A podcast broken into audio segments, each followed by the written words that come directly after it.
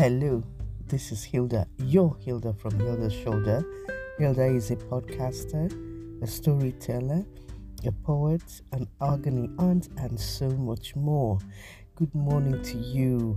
If this is your first time tuning in, I say a very big welcome to you. If this is not your first time tuning in, I say thank you for coming back because you continue to support me as you do. So, I am inspired by something that happened last month to do today's uh, podcast, to put together today's topic.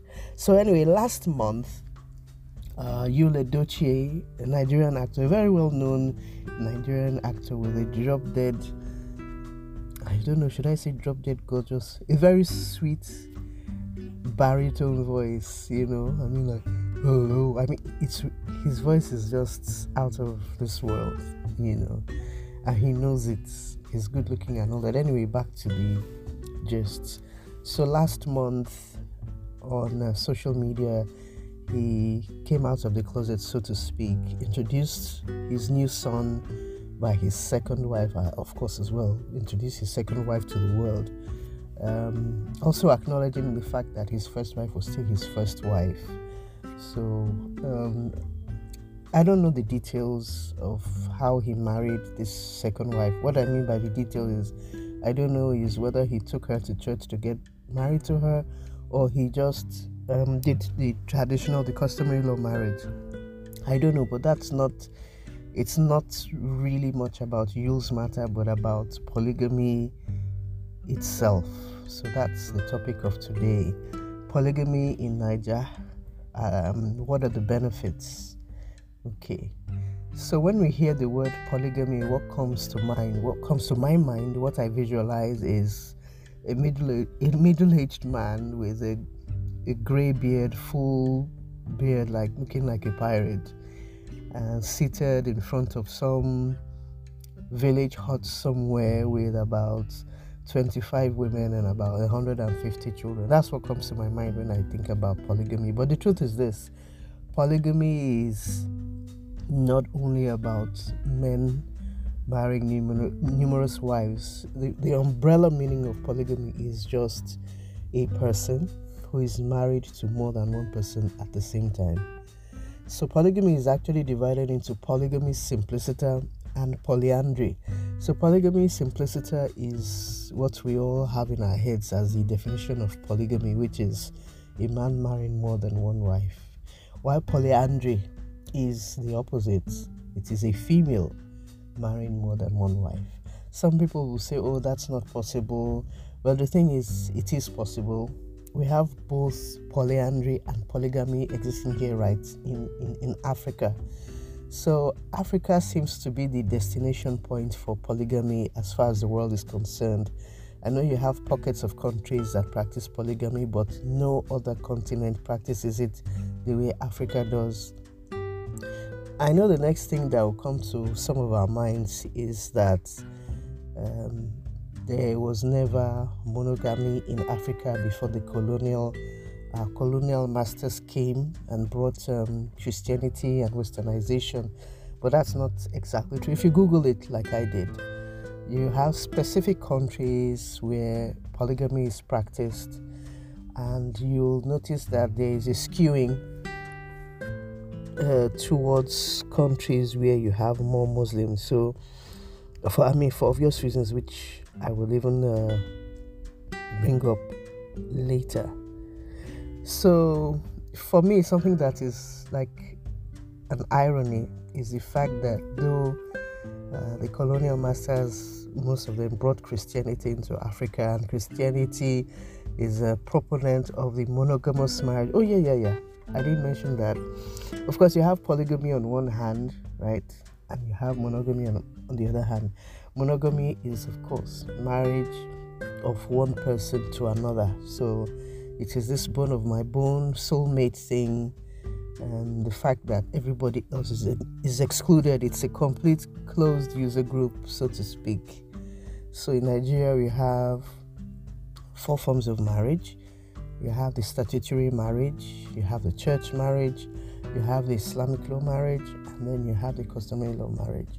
So the first two, that's custom, um, that's um, statutory marriage and church marriage, are basically monogamous, and then the Islamic law marriage and the customary law marriage are basically polygamous. So enough of the law lesson. Okay, so we have the idea already that monogamous marriages are marriages contracted between one person and another.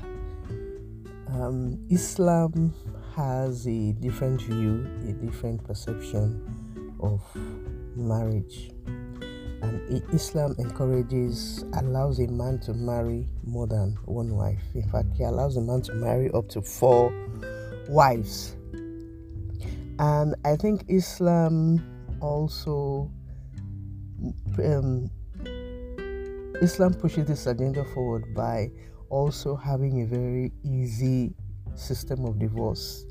I mean, all you need to do basically is is pronounce the talak, which is basically I divorce you, I divorce you three times, and the marriage is over. Of course, there are some conditions that have to be fulfilled, such as well, one that um, it is only the husband that can unilaterally divorce his wife, and then there must be two witnesses, and all, and all of that. We are not here for an Islamic law lesson, but a woman can also divorce her husband under also other con- conditions.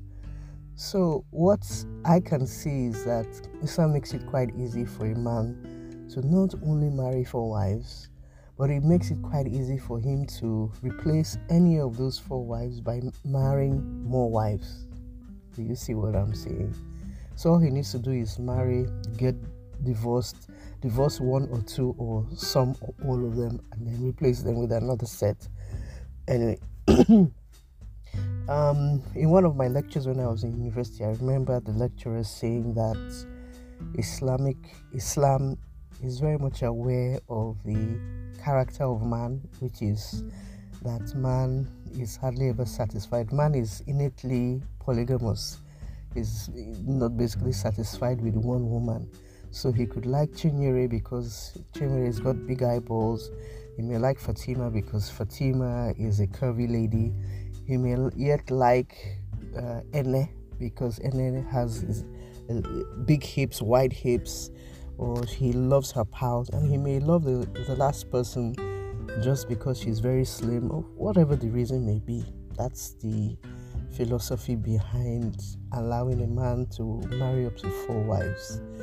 And the thinking is that, first of all, it is some level of social engineering because if everybody, if every man picked just one woman in the world, I mean, in the Islamic world, if every man picked just one woman, what would happen to all the other women who weren't lucky enough to be picked?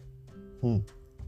So, this way, everybody, not everybody, but some of the ladies who would have been single end up being married. So, it's a form of social engineering. That's on the one hand. On the other hand, is the fact that it seeks to reduce promiscuity because the idea is if a man has four wives and he probably has to make a timetable to uh, be intimate with each of the four wives by the time he is done at home his longing or his desire for yet another woman is greatly reduced so that's that about islam now when we I, I like to do like a retro i like to talk about things that happened in the past in almost all my podcasts because I think um, it's very instructive. I guess way back centuries ago, when the means of subsistence was basically farming in Africa, it, it definitely would have made a lot of sense to have many wives. Many wives would have been able to help on the farm, and many wives would have given birth to many children. And I guess even in Europe, I, that was how it was before they became you know more educated um, people meant power having a lot of children and a number of wives meant more labor more labor means meant getting more things done and then having a bigger farm and being able to clear a bigger farm being able to propagate more on the bigger farm and so on and so forth. Now i've noticed well i, I won't say i noticed but it's a common thing in nigeria to hear that a man has a girlfriend or um, a mistress or a second wife. Is not something that is abhorred at all by society. In fact, a man that has a second wife is looked at as somebody who is responsible. Uh, a man he looks like he is looked at as somebody who can hold his own and somebody who is financially independent because everybody knows it's not easy to cater for two different families. Um, now, one may wonder why is there this necessity to have a second wife? Why don't you just why don't men stop at having a girlfriend or having a mistress? The reasons I have been able to put together a bit from my deep thinking and uh, researching, I think first of all is the main fact, uh, which is common in all of Africa. You know, in Africa we love children. So the first thing that might make a man want to get a second wife is that his wife has not been able to have a child for a while, for probably a number of years or even not so many years. Uh, secondly, it could be that the wife has is not not just that she has not been able to have a child, she will never be able to have a child. Maybe they've gotten this information from their doctor. Another reason could possibly be that she has had children, but she has had all female children. And you know, Africa is very much into the continuation of the name of the family, and Africa loves male children. So he may decide to saunter out and look for another woman who he thinks will give him the male child, in which, in actual case, is actually his his fault. But Africa doesn't know that. It could be that this man has suddenly come into some money and he feels he needs to step up with a younger, possibly more beautiful, possibly more educated woman who will be the you know the ideal trophy wife to go with him to attend occasions and the one that will represent him at uh, seminars and things like that when he's not able to come. It could also be that uh, years i don't know whether the practice is still ongoing but some in some parts of Nigeria, when a man dies, his brother automatically marries the widow. It's also a form of uh, social engineering, so that first of all, uh, the woman who is who is the wife of the family remains within the family, and no strange man fathers the children of the of the, of the deceased and then in in her case she's you know she gets to continue to receive male attention and she's not left alone. And uh, it will make the family more interested in the welfare of the children. Let me see. I think another reason i, I came up with was um, there are cases where marrying a second wife is economically beneficial to the man. And that is that's an economic decision which you, you, you cannot blame him for in this particular instance. So, anyway, that's the man's decision.